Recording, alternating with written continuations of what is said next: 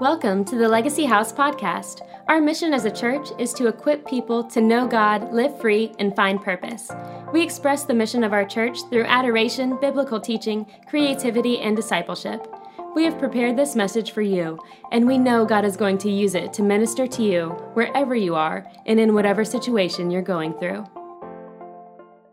If you got your Bibles, go with me to Luke chapter 7. Luke chapter 7 is where we're going to go today, spend a little time uh, in, in, the Word of God. Uh, I'm glad that it's sunny today, folks. Uh, it was, it was, I went out to pick up some food last night, and it was a great day, uh, all day. And then I literally pull up to the restaurant to pick up some food, and as soon as I park my car, the bottom drops out, and it's like, you know, Hurricane Ivan all over again. Just rain all over the place. Like, what in the world? Uh, so then I got soaked, and we'd been driving all day. We drove back from Louisiana yesterday. We had uh, seen Bethany's family kind of celebrated all of the little babies' birthdays. We had a lot of babies, or a lot of birthdays in February, so we kind of celebrated everybody's birthday. So, you know, you, you know how you have those days when you've been driving for a really long time, and you just want to kind of relax, and then one thing leads to another and you get rained on and your car's dead at the airport. Just kind of one of those things. So that's like, it was one of those, I was like so excited to be home. We made great time. And then I got home and I was just like, okay, cool, cool, cool. And so you have to just sit at home and take a, take a quick breath. But uh, we, had a, we had a busy weekend. Hopefully you had a great weekend as well. And uh, like we said, we had an awesome Sunday last Sunday inviting uh, inviting people and feeding everybody. And we wanted, like we said, we, we want to see God move in, in people's lives, not just at the big moments, uh, but continually. Uh, we serve a God who is ready to move in my life and in yours right now. Um, I think we can often believe in uh, our, our, culture, our, our background, maybe what we've even experienced in church before, can kind of put us in this position in place mentally where we think the setting has to be right um, for God to move. Uh, we think that the, the lights have to be a certain way, maybe a song has to be on that we love, maybe whatever. And, and, it really is not found that way in the Word of God. What you find is, is that God can move at any time and at any place. He's not restricted to a location. He doesn't only speak inside of the church, He, he speaks everywhere. He wants to interact and intervene with you at every area and every turn of your life. So, Luke chapter 7 is where we're going to go and uh, spend a little time this morning. And hopefully, you're getting excited and ready for Easter. Uh, are, are, you, are you ready for Easter? Oh, nice. See, okay, we tell people all the time that the, uh, the 6 p.m. service is the rowdy service.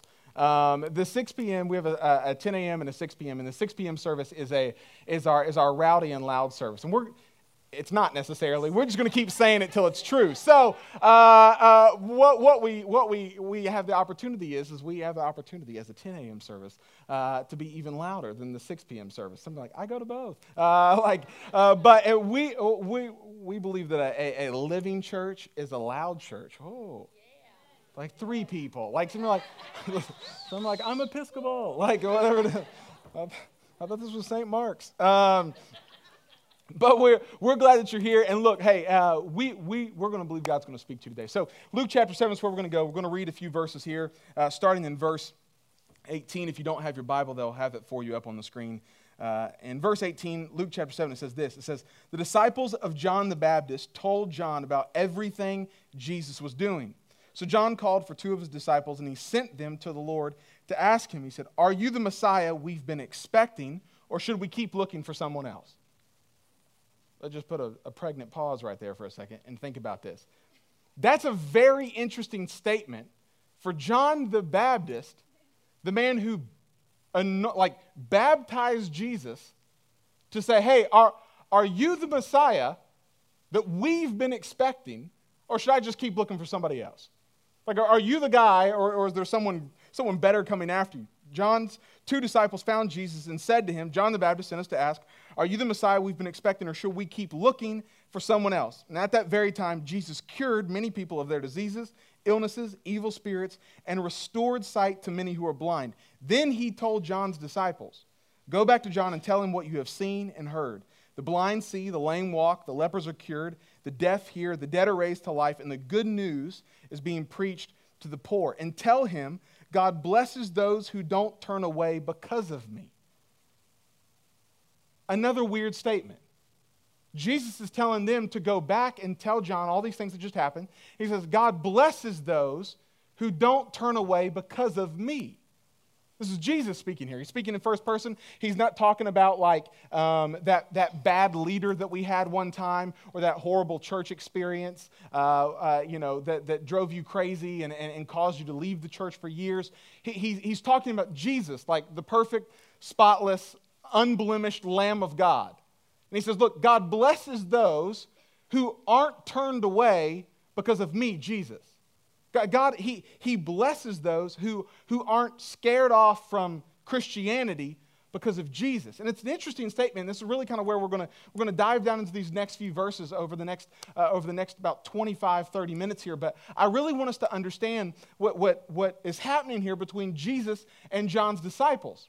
It, it's an interesting verse because I told Bethany last night after we got home and um, we were talking about the message and just kind of sharing about what I thought and what she thought and kind of going back and forth and just it's I'm a I'm a, uh, a verbal thinker and so I think best when I can kind of talk it out with somebody and uh, or talk it out with myself if I have no somebodies at that moment. Just sitting in the car, I'm like, so what if? Uh, like, and, and, I'm a kind of a verbal thinker, so we kind of talk back and forth about the message and different things. And one of the things I said was, it's interesting to me because I've I've never, I mean, I've been in full time ministry now for um, for uh, about five weeks. Like, you're like first time here, you're like, oh my gosh. Uh, like, I, I, I've been in full time ministry now for a little over a decade, and I've never preached on this section of verses. And, and it's interesting to me because I, don't, I, I can't remember a message that I've heard being preached on this section of verses. Because it's kind of this weird interaction here uh, between Jesus and John the Baptist's disciples. It's really interesting if you really think about it because here's John, and we, we, we, we know, and if we don't know, I'm going to help explain it to you the role that John played in Jesus' life and kind of the relationship and the history that they had there together. And then all of a sudden, we find John in this very odd, confusing moment where he's asking, Are you the Messiah, or should I keep looking for someone else? Then he sends his disciples on this recon mission to go check out and see what Jesus and his guys were doing. So they come back and report, like, You're never going to guess what they're doing. And so they all get excited and like flustered and just uh, everybody's all kind of worked up here in this moment. And then all of a sudden, you come all the way back down to that spot, and he says, And God blesses those who don't turn away because of me. It's interesting because I believe that what Jesus is trying to help these disciples and John the Baptist in turn understand is that there's a lot of times that we have a perception of Jesus that maybe is not the reality of Jesus. I'm to go, I'm to let that sink in for two seconds, and it's to bless your life. I believe that we often have a perception of Jesus that's not the reality of Jesus. Because why would Jesus say, God blesses those if I don't repeal you or if I don't push you away, repulse you from the kingdom of God? It's because in that time, the culture that had led up to this moment was hundreds of years of Jewish culture and tradition that had taught these thoughts and ideas about the relationship of the Messiah, what the Messiah would look like. He was going to come back with a sword in his hand and he was going to swing that thing. He's going to kill everybody. Everybody's dead. Like, you know, it's like the Old Testament principle. Like they're, they're, they're carrying that into the New Testament theologies. He's going to just murder everybody. He's going to be out there killing everybody, establishing different. Rule and reign. Well, the problem is, is when Jesus showed up, things looked a little bit different. He didn't come out of the womb like it would have been really cool if you think about it. It would have been really cool if he would have come out of the womb like with a baby sword. You know what I mean? Like if he was born of a virgin birth, he could have come out with a sword, right? That's not impossible, right? So he, he, he it, like they didn't like the, the, the, the three wise men as they came. They didn't come like bearing gifts of like swords and nunchucks and throwing stars. Like this is for your overthrow. Like that wasn't this wasn't the moment that like was being created here. But that's really in a lot of regards as crazy as that sounds is almost what the jewish people believed would happen. They believed that he's going to come back and he's going to kick everybody's butts. He's taking names. Like this is like it's almost like and really in those last couple hundred years, so to speak, in leading up to this moment, there, there's this spot where it begins to get really tense. Between the Old, if you don't know this, between the, the, the end of the Old Testament and the beginning of the New Testament, there's what's referred to as the 400 years of silence, where God spoke to no one for 400 years. No one. Not, not, not priests at that time, not apostles, not, not the prophets of that day. No one. No one heard from God for 400 years. Can you imagine that, like in our world today?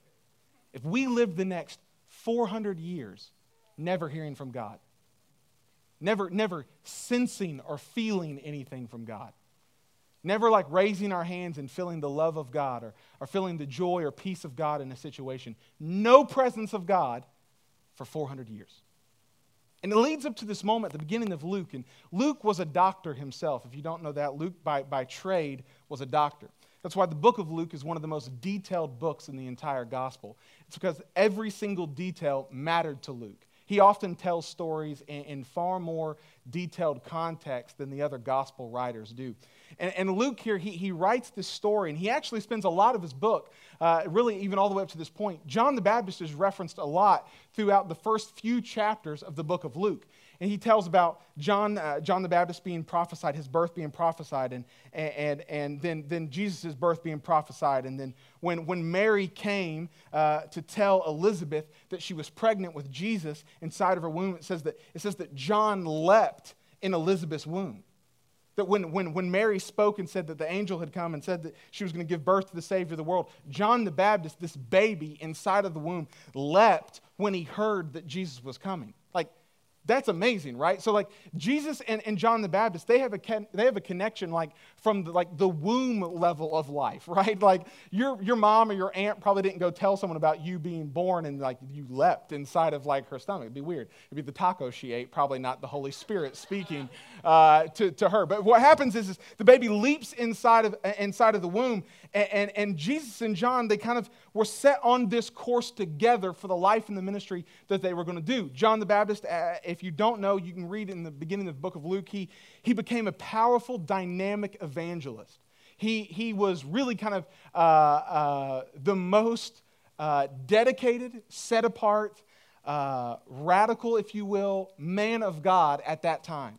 The Bible says that he wore a, a camel haired girdle uh, around his waist. That's, maybe he had like a little bit of a belly issue. I don't know. Like, but he, he had a camel haired girdle. The Bible says that he ate uh, locusts and wild honey, and he, he lived out in the desert. Like he just lived like in the wilderness. Like he, he was just a, like a, a, a, a, rugged, like just man. Like is who John the Baptist was. He wasn't like the soft spoken, like tender, like he's not painting, right? Like he's not over in the corner like painting pictures. Not if you know painting pictures makes you tender. I'm just saying, like it's not what John was doing. John was like munching on locusts. Like it'd be like that guy. Like you're talking about, you know, how you like to listen to, you know, to albums on vinyl, and he's like, I don't even listen to music. Like that's kind of like who he's like, I just hum to myself. Like that's it's kind of John the Baptist there as the comparison. He was this like just tough, dedicated, set apart man of God. Like if if it was detracting him from who God wanted him to be, he wanted nothing to do with it. And not only did he not want anything to do with it, but he didn't want anything to do with any part of it.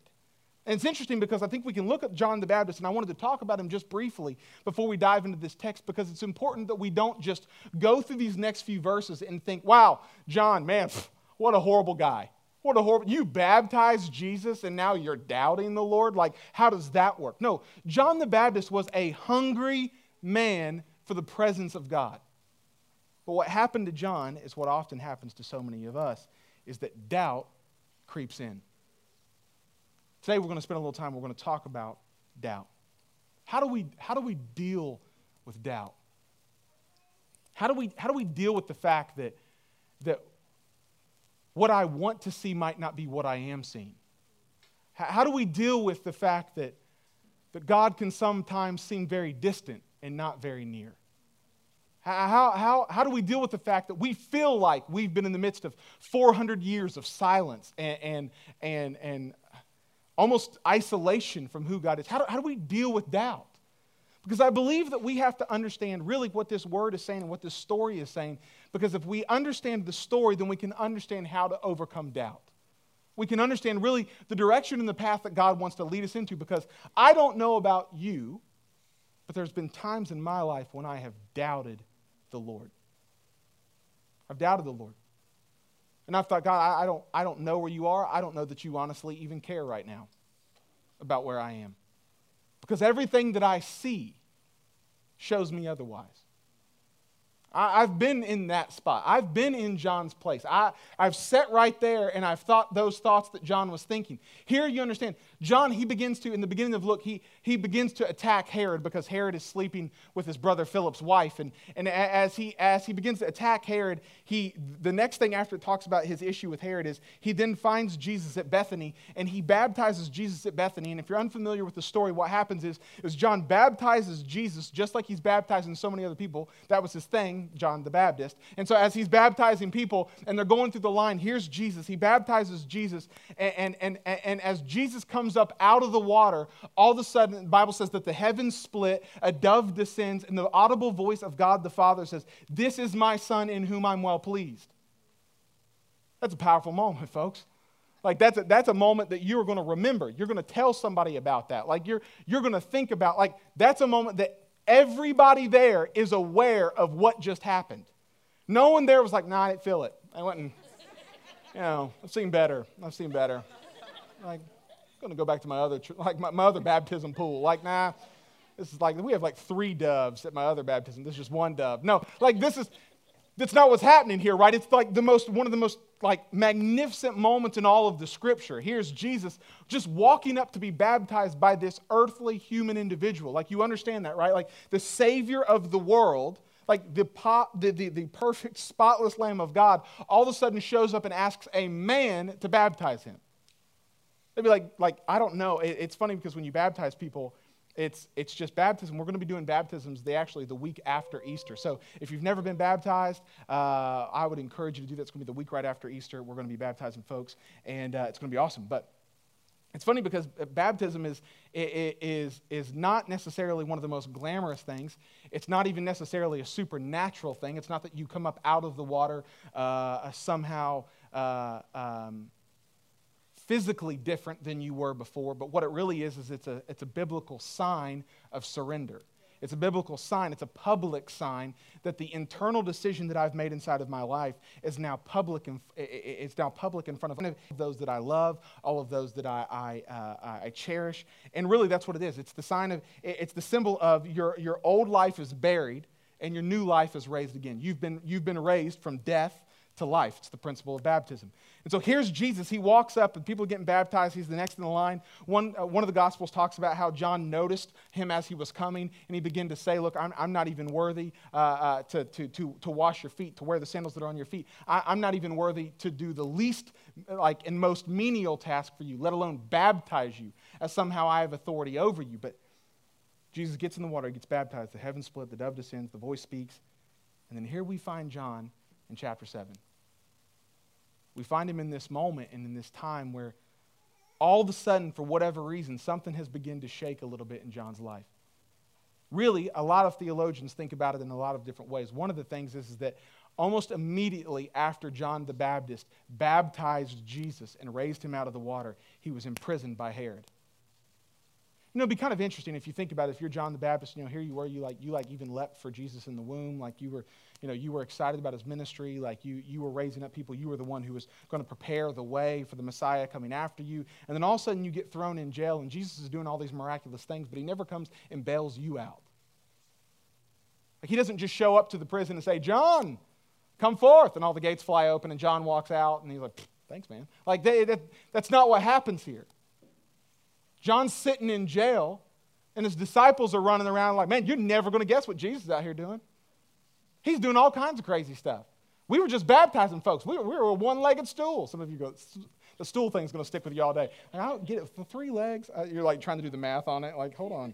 Wait. So it, it's like we were baptizing people. We were seeing people saved. This guy's out here. He's raising the dead. The blind are seeing. The lame are walking. Lepers are getting healed. Like, I, I, I'm just telling you, there's, there's some stuff going on. And you can almost kind of sense it in, in, the tone of the disciples. In verse 18, it says, Then the disciples of John the Baptist told John about everything Jesus was doing. So John called for the two of his disciples, and he sent them to the Lord, asking, Are you the Messiah we've been expecting, or should we keep looking for someone else? That's a powerful statement. John was there at the baptism, folks. John heard the voice of the Lord say, This is my son in whom I'm well pleased. This, this is, I, like, he saw the dove descend. He, he had a powerful, life changing encounter. He knows this is the Messiah. But yet, for whatever reason, something has now happened in his life. And all of a sudden, he's like, Look, are you really the guy, or should I just keep looking for somebody else? Expectations are a powerful thing because expectations can set you up for failure or they can set you up for success. You can have the wrong expectations and receive something that you think is right for your life. Custom was there had become, they had spent so long thinking, imagining, wondering what it was going to be like when Jesus came and when the Messiah came, that all of a sudden, when he came, it wasn't like the story, it wasn't like the, the, the, the, the life that had been concocted at all. You ever like, you ever been going somewhere for the very first time and you kind of imagine what it's going to be like? and then you get there and it's nothing like what you thought it was going to be like. It's like this is going to be sweet. And you walk in like this is not sweet. Like you just have like if you have the, those moments, or maybe the, like the first time you went on a, on a date. Uh, maybe you went on a blind date. I'm not going to have you raise your hand for everybody in here who's ever been on a blind date. But you go on a blind date and you're all excited and you're amped up. You're like the possibilities are, are, are limitless. And then he walks in and the possibilities became very limited. You're like nope, nope. I just hope he pays and I'm out. Like, you know, like that's it, it's because our expectations, we can create this whole big thing. Or you ever hear somebody, you ever talk to somebody on the phone and then you meet them in person? Like, and it, like because of their voice, you have a perception of what they look like. You, you create an image of them just around what you hear. Often in our lives, that's how we operate with the Lord, is that we hear a lot of things about Him, but because we've never physically seen Him with our own eyes, it's easy to create a reality of who God is that might not actually be who God is. You do understand that Jesus wasn't the only person named Jesus in this time. It wasn't there like, Jesus, oh my, who? That's a great name. That's a great name. Never heard it. No, there was other people named Jesus in this time.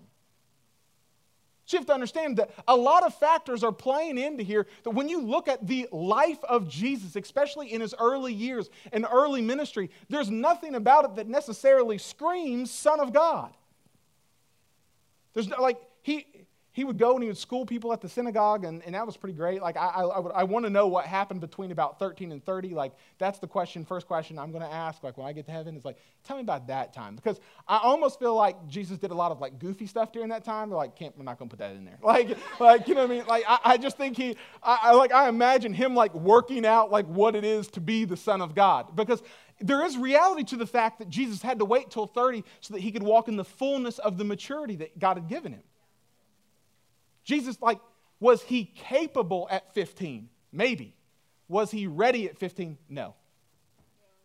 Was he capable from the womb? Yes, because everything that God was was inside of him. He was capable. He had all of the knowledge. He was completely divine while yet completely human. He was all of these things, but then all of a sudden you find him in this spot where he waits until he's 30 to actually step out in ministry.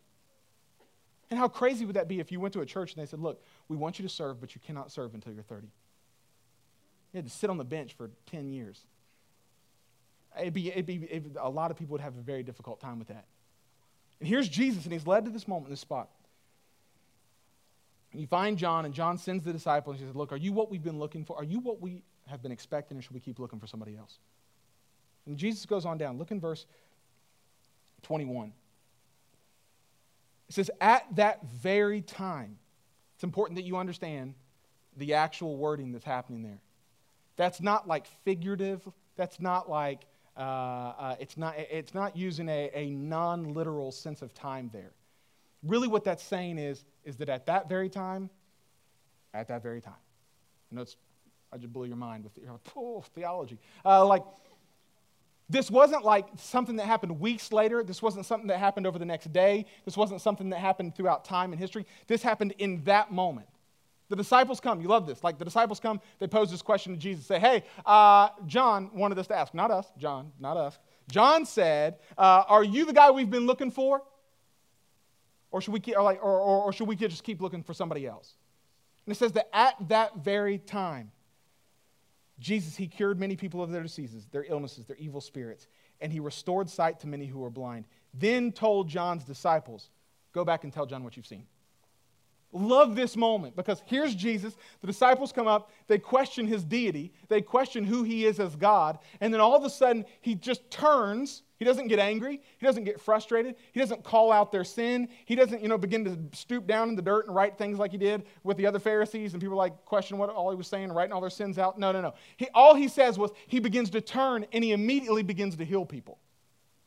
I love that when they found Jesus, they didn't find him hidden away somewhere in private. They found him in a place that had opportunity for him to make an impact. Often we sit somewhere way back in the background of our life, waiting for God to call us into the game, waiting for God to get us actively involved in what's happening. And really, what we mistake here is with the Lord is that He found Himself around people who needed to be impacted. They didn't have to say, hey, could someone go get us Jesus? Like, where is he at? Like, it wasn't like that. You know how you, there's some people who disappear? Like, mm, Bethany says that I disappear all the time. Like, at the end of a service, I just like, I, like, because I'll be over here talking to this person and I'll just dramatically go to somewhere else and like, I'm just kind of all over the place. And Jesus, he really wasn't like that in a lot of regards. They didn't have to search for him, hunt for him. Jesus wasn't like recluse somewhere and decided that he would come out in his own time. It says, no, really, we, we can take from the word that he was around this large group of people who needed something. He began to speak, and they began to get healed, and people who were demon possessed began to be set free. People who were blind began to see. The lame were walking. The lepers, their skin was, was healed and was cured. And, and, and, and then it says, lastly, that he preached good news to the poor. Then Jesus responds. I love the fact that Jesus preceded his response with action. I'll tell you this in regards to doubt, first thing is this is that questions, questions do not equal compromise. I'm somehow evil. When we begin to, exp- because I, I have a question about all this, I've somehow compromised. That because I, am unsure of some things, I, I, I, I should be rebuked rather than loved. It's interesting because Jesus, he's not thrown by John's question. I would have been thrown by John's question. I, I'm going to be honest with you. I would have looked at John's question. I'm like, how could you think that? You know me. Like, you know, like you have those like those like those uh, passionate conversations. I have, I have dramatic and passionate conversations sometimes, often by myself, about how I would really have the conversation with a person, but I really don't ever have it that way. Like, come on, like you know, like super animated. And if it was me and I was in that position, I would have been frustrated because I'd have been like, how dare you question me as the Son of God? Like, I, you know, I would have lightning bolts flashing everywhere and, you know, I just all, I'm like, I, I am the son of, you bet, you saw the dove. Like I, we brought a dove down so you could see this thing, and now you're not believing that I'm the Son of God. What more do you need? But that's not Jesus' response at all. The disciples say, hey, it's not us. John questioning. Jesus turns, he heals all the people, all these things, preaches to the poor, turns back around and he says, hey, uh, go and tell John. He, he, gives him some very clear instruction that we want to see there. It says, Go back and tell John what you have seen and heard. The blind see, the lame walk, the, the, the lepers. uh, the lepers are cured, the deaf hear, the dead are raised to life, and the good news is being preached to the poor. And tell him God blesses those who do not turn away because of me. After John's disciples left, Jesus began talking to him about, talking to him or about him to the crowds. Here's what's really interesting is the fact that we can sometimes begin to be sidelined by our questions, and we can begin to think that if I have a question, somehow I've allowed compromise.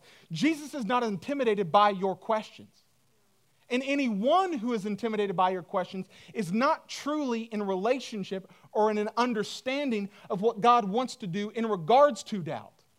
John the Baptist at this moment in time was sitting in prison. Every theologian agrees on the fact that for whatever reason, John's disciples had complete and open access to him in prison. I, I, you can't really find record of it or, or, historical precedence for it anywhere else in the Word of God. But, but for whatever reason, John's disciples had complete open access to go in and out of the prison as they pleased to see and to interact John. So John was actually running his ministry from inside of the jail, so to speak.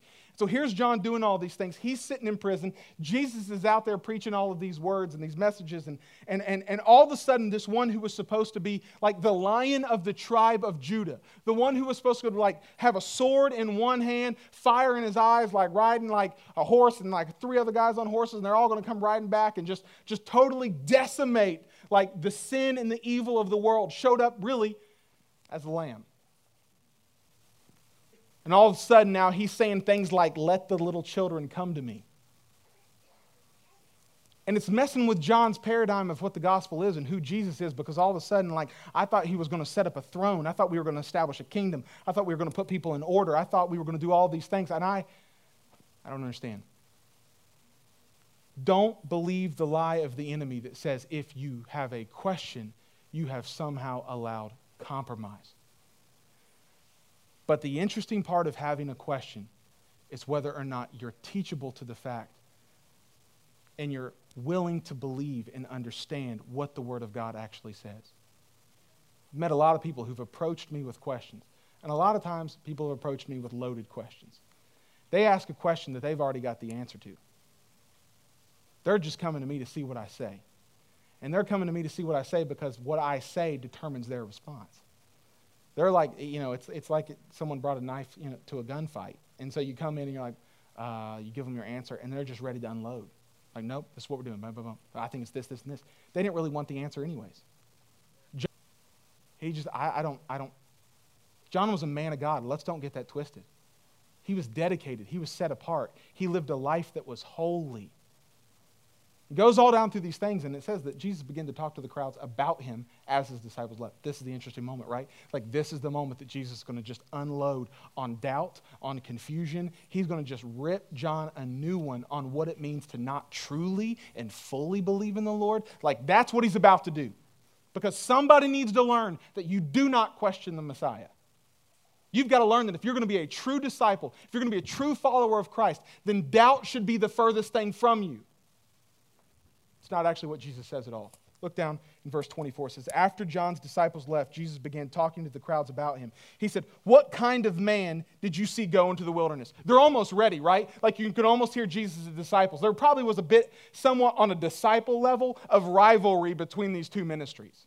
Just like what happens in church, like, nah, like that's cool. I've been there. It just really wasn't for me. Like it's kind of this like internal struggle sometimes that you hear people from different churches, they compare and they'll contrast all these things. And that wasn't Jesus' heart, but you almost see this with the disciples where they're ready. Like, what kind of man goes in the wilderness? Like, yeah, what kind of man goes into the wilderness? Like they're ready to see what Jesus says for slamming him, of taking these radical like uh, decisions and, and, precautions in his life to be a man of God. And he, he keeps on talking, goes all the way down, and he says, Was he weak? As a reed swaying uh, with every breath of the wind? Or were you expecting to see a man dressed in expensive clothes? No, people who wear beautiful clothes and live in luxury are found in palaces. Were you looking for a prophet? Yes, and he is more than a prophet. John is the man to whom the scriptures say, Look, I am sending the messenger ahead of you, and he will prepare the way before you. Verse 28, it says, I tell you, all of all who have ever lived, none is greater than John. Yet even the least person in the kingdom of, in the kingdom of God is greater than he is. I'm going to read verse 28 to you one more time. It says, I tell you, all who have le- out of all who have ever lived, none is greater than John. Yet even the least person in the kingdom of God is greater than he is. It's kind of this switch that happens here because all of a sudden they're like, yep, they're doubting. Look at these disciples rolling up in here. There's obviously a crowd of people, so they heard what they said. So now Jesus has been publicly tested. Like he's been, he's been publicly like questioned. And so it's time for somebody to get notice served on them that, look, we took your name. We took, like they're taking pictures of them, like saying, put it on the wall. Uh, like where they, I can remember this disciple, and he's a little punk. He came over here one time, I'm going to cut his ear off. He comes here again. Like Peter's like sharpening his sword, ready to go. He's like, look, let that dude roll back up in here one more time. Like he's, he's ready, right? Because he's like, no, look, you're not going to question the Messiah, even though Peter did it a thousand times. He's like, no, that's my God. Like he, he like you kind of feel this moment here, this tension, like this large crowd around him, and the disciples are questioning him. He says, look, what kind of man man do you think goes in the wilderness? Like, yeah, what kind of man? Like, is he easily blown by like, uh, like a reed by every breath of wind? Probably. Like, you know what I mean? Like, they're like shouting all these things back. Yep, he is. Like, and all this stuff. And then Jesus gets down to verse 28. and He says, hey, look, but in all of these things, there's been no one greater ever born of a woman than John. It's like, wait a minute though. Like, this is why the disciples asked so many questions. But go with me on this. The disciples asked so many questions because they did not realize that the questions that they were asking were the exact same questions that John was asking. It was wrong expectations. But God, I, I thought, I mean, that was a perfect moment. Like, we had him, like, was he a reed? Yep, he's a reed. Like, we were ready to go on this thing. Like, you were setting it up, but he's the greatest born among men. Like, John, the disciple's like, but I thought you, though. I'm the one you loved. Like, he's like, but I'm the, he like comes over and tries to lay his head on Jesus' chest. Like, not now. Like, he's like, he's like, John, like, like, it's that moment. Like, they have this moment where they're like, uh, but wait, like, it's, this is not what I thought. I, I, he questioned you. But Jesus could understand the difference between him questioning him out of resentment. What he was questioning from was the place of doubt. He said, I, I, I just, I don't, I don't know. I can promise you this that whatever area in life that you're doubting today, there's an answer for your issue. If a question doesn't mean, questions don't always, they can, but they don't always equal compromise.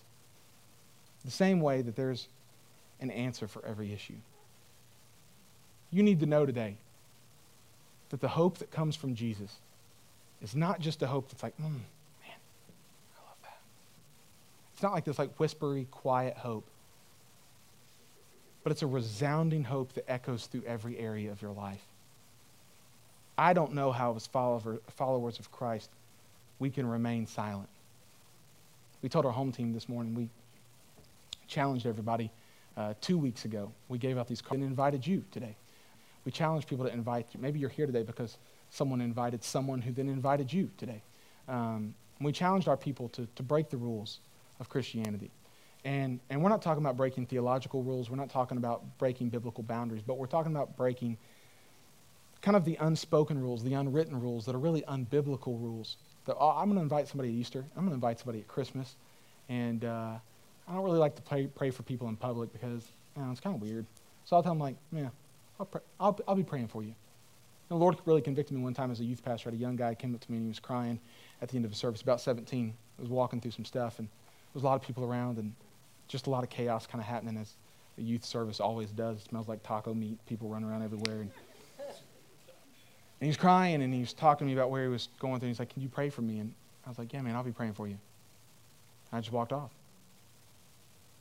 And I realized that what he wanted was not what I gave. What he wanted was for me to stop, take a minute, lay my hands on him like the Bible instructs us to do, and pray with him. I said, Yeah, brother, I'll pray. Less important than taking a moment to pray with this guy. But here's what happens. You go on through the Word, and Jesus begins to talk about this. And I know this message maybe is a little bit different. It's not like, you know, eight points to success and then overcoming life. But, but I believe we have to understand what the Word says because I think the thing that's been resonating in my heart the most recently same with Bethany, is that I think we really don't understand the word. I think culturally, the struggles that we face as a society is not because the society is inherently more evil now than it was thousands of years ago. Every issue that they had, we have now, they had then. Um, so before we begin to think, well, it's worse than I remember the good old days. There was no good old days. The Bible says there's nothing new under the sun. There was no good old days. We are in a fallen world that is not our home. We are, we're sojourners. We're, we're just traveling through this life to make an impact and a difference. So before we begin to get depressed about where we are now compared to where we used to be, it doesn't matter the political parties that are in control. It doesn't ma- it, it really doesn't matter at the end of the day. We can say that it does and we can feel like it does, and sometimes we do because it, can, it seems like tangible victories. It's a victory I can see because it's much easier to win a victory I can see than a victory that I can't see. But the Bible says that I don't war against flesh and blood, but against principalities and powers and things that are unseen. The doubt in your life might have a, a, a tangible expression of it, but often it's something that started long ago internally. You understand that the right storm can rock any boat. The right storm can rock any boat. Like, we're not just talking about, like, sometimes we think that when our life begins to shake and we begin to feel down, and we begin to be rocked to the, like, to the left and to the right, all these different things, like, we, we begin to think that all of a sudden that must mean that my boat is too small, that I don't have faith, that I'm not believing, that, oh, what's going on? Like, God, where are you in the midst of all of this? Like, I must be out here, like, trying to survive in this little, like, you know, dinghy uh, uh of faith, hoping that God saves me. Look, the greatest, largest ship, if the storm is strong enough, you'll fill it on the boat. There was a storm when Jesus was in the boat with his disciples. So just because the boat of your life begins to rock doesn't somehow mean that God has forsaken you. Does not mean that you have now somehow failed because all of a sudden you're beginning to feel the waves under you a little bit. It doesn't mean that uh, now, like, God, where are you? And I'm like, God, I thought that you were, whatever it might be, whatever your scenario and like circumstance and situation is, like, we can begin to think that now because I can feel the waves, now somehow God has departed. But often the storms in our life really are nothing more than an opportunity for God to show up and to show how He wants to move in us. To show how He wants to be contained and flowing through every single area of our life. Jesus says, He's like, Look, John, he's the greatest guy to ever be born of women. There was no one greater than John. But then He says, but the least in the kingdom of God is greater than he. See, it's interesting because Jesus had not yet died on the cross and rose from the grave. So here's John, a precursor to the work of the cross. He was right before it. You know, like in a processional, like especially in that day, the person who was the closest to the king was the one who had the most authority. So when Jesus says something like, Look, I'm sending the messenger ahead of you, and he will prepare the way for you, Jesus is saying, Hey, look, the only one who's number two to me is John. It was me and John. And John cut out the path for me to come. So before we all getting frustrated about the fact that John has a couple questions, let's remember who John is. He's not, he hasn't lost who he is because he's concerned about where he's at. Some of you need to hear that. You need to hear the fact that just because you're concerned about where you are does not mean that you've lost the identity of who you are. Is look, I, I need some things now being manifest in your life, what you thought I was going to be kind of what he's saying. He's like, look, I get it, all right? Like, I, I, didn't show up with a sword. Like, I'm not out here doing like ninja tricks. Like, I, am I'm, I'm preaching to the poor. I'm believing that the blind can see. I, am bringing the dead to life. Like, I'm feeding those who are in need. I'm telling women about the fact that, like, that if you want living water, come and drink from me. Like, I, I'm seeing those who are in adultery saved and set free. I get it. I've got some friends and I hang around some people that you are not exactly the most fond of. Jesus doesn't say it here in this passage, but he said it elsewhere in the gospel. He said, Look, it, it's, not, it's not the healthy that need a doctor, it's the sick. But in our culture, what we've done is we've begun to allow the verses, the, the, the, the, the partial context, to make uh, whole pictures for our life. Don't, if the Bible talks about, if you're struggling with, with, with doubt, don't just find one scripture on doubt, find every scripture on doubt. Look through every single one and find the common denominator. There's a lot of cultural issues that happen. Like, I, just, I don't believe, I, I believe that, that, you know, uh, we talk about uh, marriage equality a lot in our culture today. We talk about that fact of like, well, I just, I, I think that love is love. Well, the Bible says that marriage was set apart for a man and a woman. Doesn't mean you don't love somebody. It doesn't mean that you're, a, you're scared or repulsed or afraid of, or like, you know, you can't let them, you know, like, we live in these weird mindsets, but the fact is the Bible is clear. So just because it, it, it cuts cross grain on what we feel doesn't mean that it's wrong. And often in our life, what we do is we read the scripture and like, yeah, that's good. Mm. He said, oh, oh yeah, okay. Blessed, pressed down, shaking together, and running over. Like we love those moments. Like we're like, God, my Lord, you want to bless me and do something in my life. But then we read a verse we don't like. like well, that was for that was for them. That was for them. And you do have to understand. But at the same time, there's scripture that is completely black and white, and you'll, you'll dig as deep as you want through culture and history, and you'll find that the same answer is true. We don't like that in our culture. Look, I, I and, it's, and it's not these young people. So please, if you're of the older generation, don't bash the younger generation. And if you're the younger generation, don't talk about the older generation being disconnected and not understanding the culture we live in. Please, either way, don't do it. Because what happens is, as a 30 year old individual, I have to realize that one of the greatest things I can have in my life is some conviction. Some conviction. Because here's what Jesus is saying like, look, what kind of guy goes and lives in the wilderness? What does Jesus talk about? He talks about his convictions. He talks about the things he was willing to do for the sake of the gospel. What kind of guy goes lives in the wilderness? What kind of what, like what did you expect? Like he, he was hungry for me.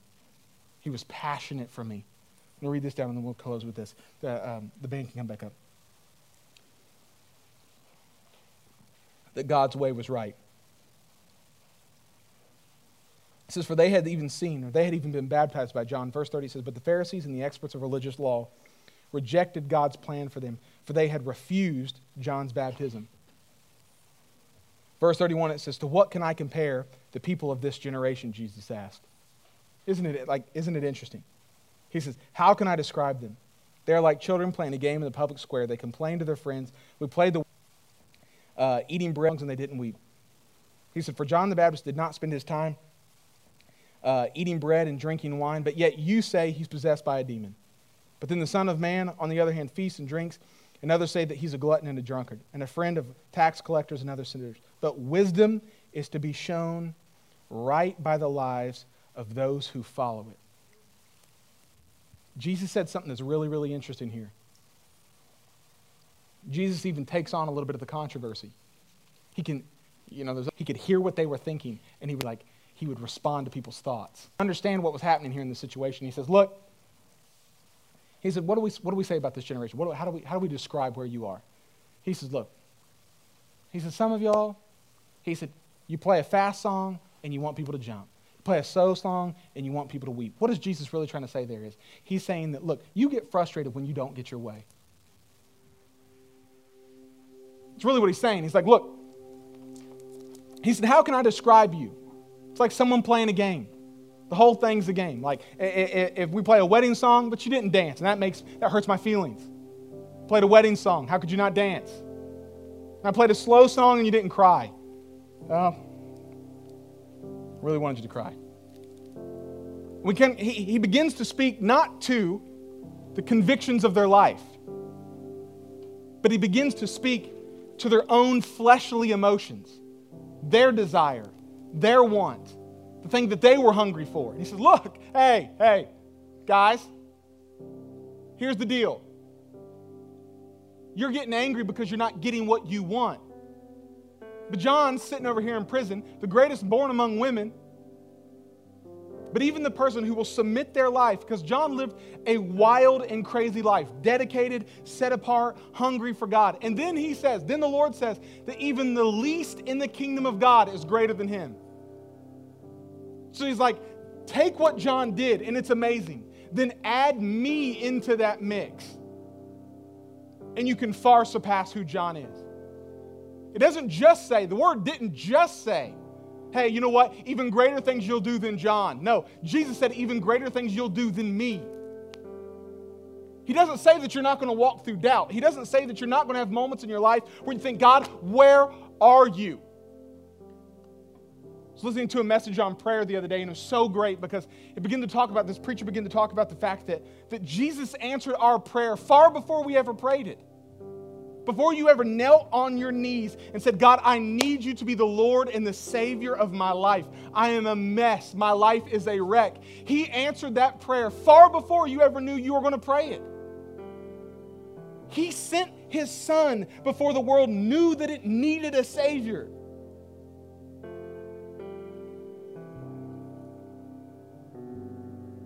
But here we find ourselves in this moment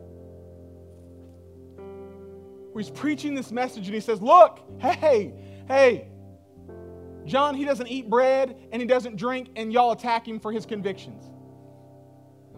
He doesn't do this and he doesn't do that, and y'all say that he's demon possessed because he must be living under condemnation and, and religious restriction. And he said, I'll go to a feast and I hang out with, with, with, with sinners, and, and I find myself around people who, who might be uh, re- repulsive to you, but yet you say somehow that I, am a drunkard and I'm a glutton and, and, and I'm not the Son of God. But the hook is this the hook isn't, Jesus wasn't trying to set up a pro like, like drink, non drink, or, or party, non party, or, or sinner, non sinner conversation. The point that Jesus was trying to make was the very last thing that he says there in verse 35. He said, But wisdom is shown to be right by the lives of those who follow it. This is great news, and this is challenging news all at the same time. He said, Because really what he's saying is, the fruit of your life shows me who you are. You can have convictions that you loosely base on some scriptures, but you know what? If you're just an angry person, really, what does it matter? You can talk about forgiveness and tell somebody else how they need to forgive somebody all day long, but if you're still holding on to bitterness, really, what does it matter? Jesus is trying to say, look, I get it. John walked through doubt. John, he experienced some tough things. He, he's sitting in prison right now. Just because he has a question does not mean that he's disqualified. He said, because for every issue, there's an answer. And the very first thing that Jesus did was he reaffirmed the identity of John. He said, Man, let me tell you about John. John's a man who loves me. He's laid down his life for me. He'll sit in the wilderness for me. But what are you doing? You're angry because somebody doesn't stand up when you want them to stand up. Someone doesn't return your phone call, so you're going to go somewhere else. You, you, someone didn't text you back immediately, so they must hate you. Like we, we, he's like, seriously, you're so caught in your feelings that you've never allowed your life to enter into the Spirit. God wants to lead us from our flesh to the Spirit. He wants to lead us into true, genuine relationship with the Lord. Because I can promise you this. It's funny to me because I, have had, in this season, we've heard a lot of things. And one of the things that I know has been challenging for some people is, is like, I mean, just look around the room to see how many people are here today and what God is doing. It's just amazing to see. We're almost eight months in as a church, and it's just crazy to see what God has done in such a short period of time. And it's weird to some people because sometimes it's easy to, to be the, you know, the frozen chosen. It's kind of the us four and no more. And so we all sit around, and if I don't recognize everybody on my row, then, then, then I'm just not comfortable with this because how do I know what they're struggling with? How do I know what they're struggling with? Like they're letting that person serve, and they're probably still dealing with some stuff in their life. Well, guess what? So are you because you're judging everyone around you. I love the fact that I walk in almost every single Sunday and I see people that I'm like, I don't have a clue who that is. I don't have a, my dad will come, you know, when they're off the road. He's like, who's that? I'm like, I don't know. I, I don't know. It's their first time here today. Like, they're just here. I want to not know the people around me initially.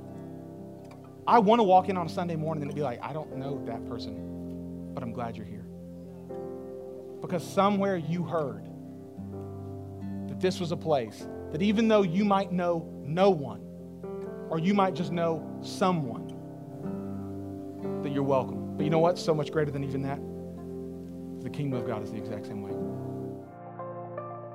Thanks for listening to this week's podcast. You can find more info and resources from Legacy House on our website, www.legacyhouse.life, or by following us on social media under the handle at Legacy House FL. Don't miss next week's podcast from our house to yours.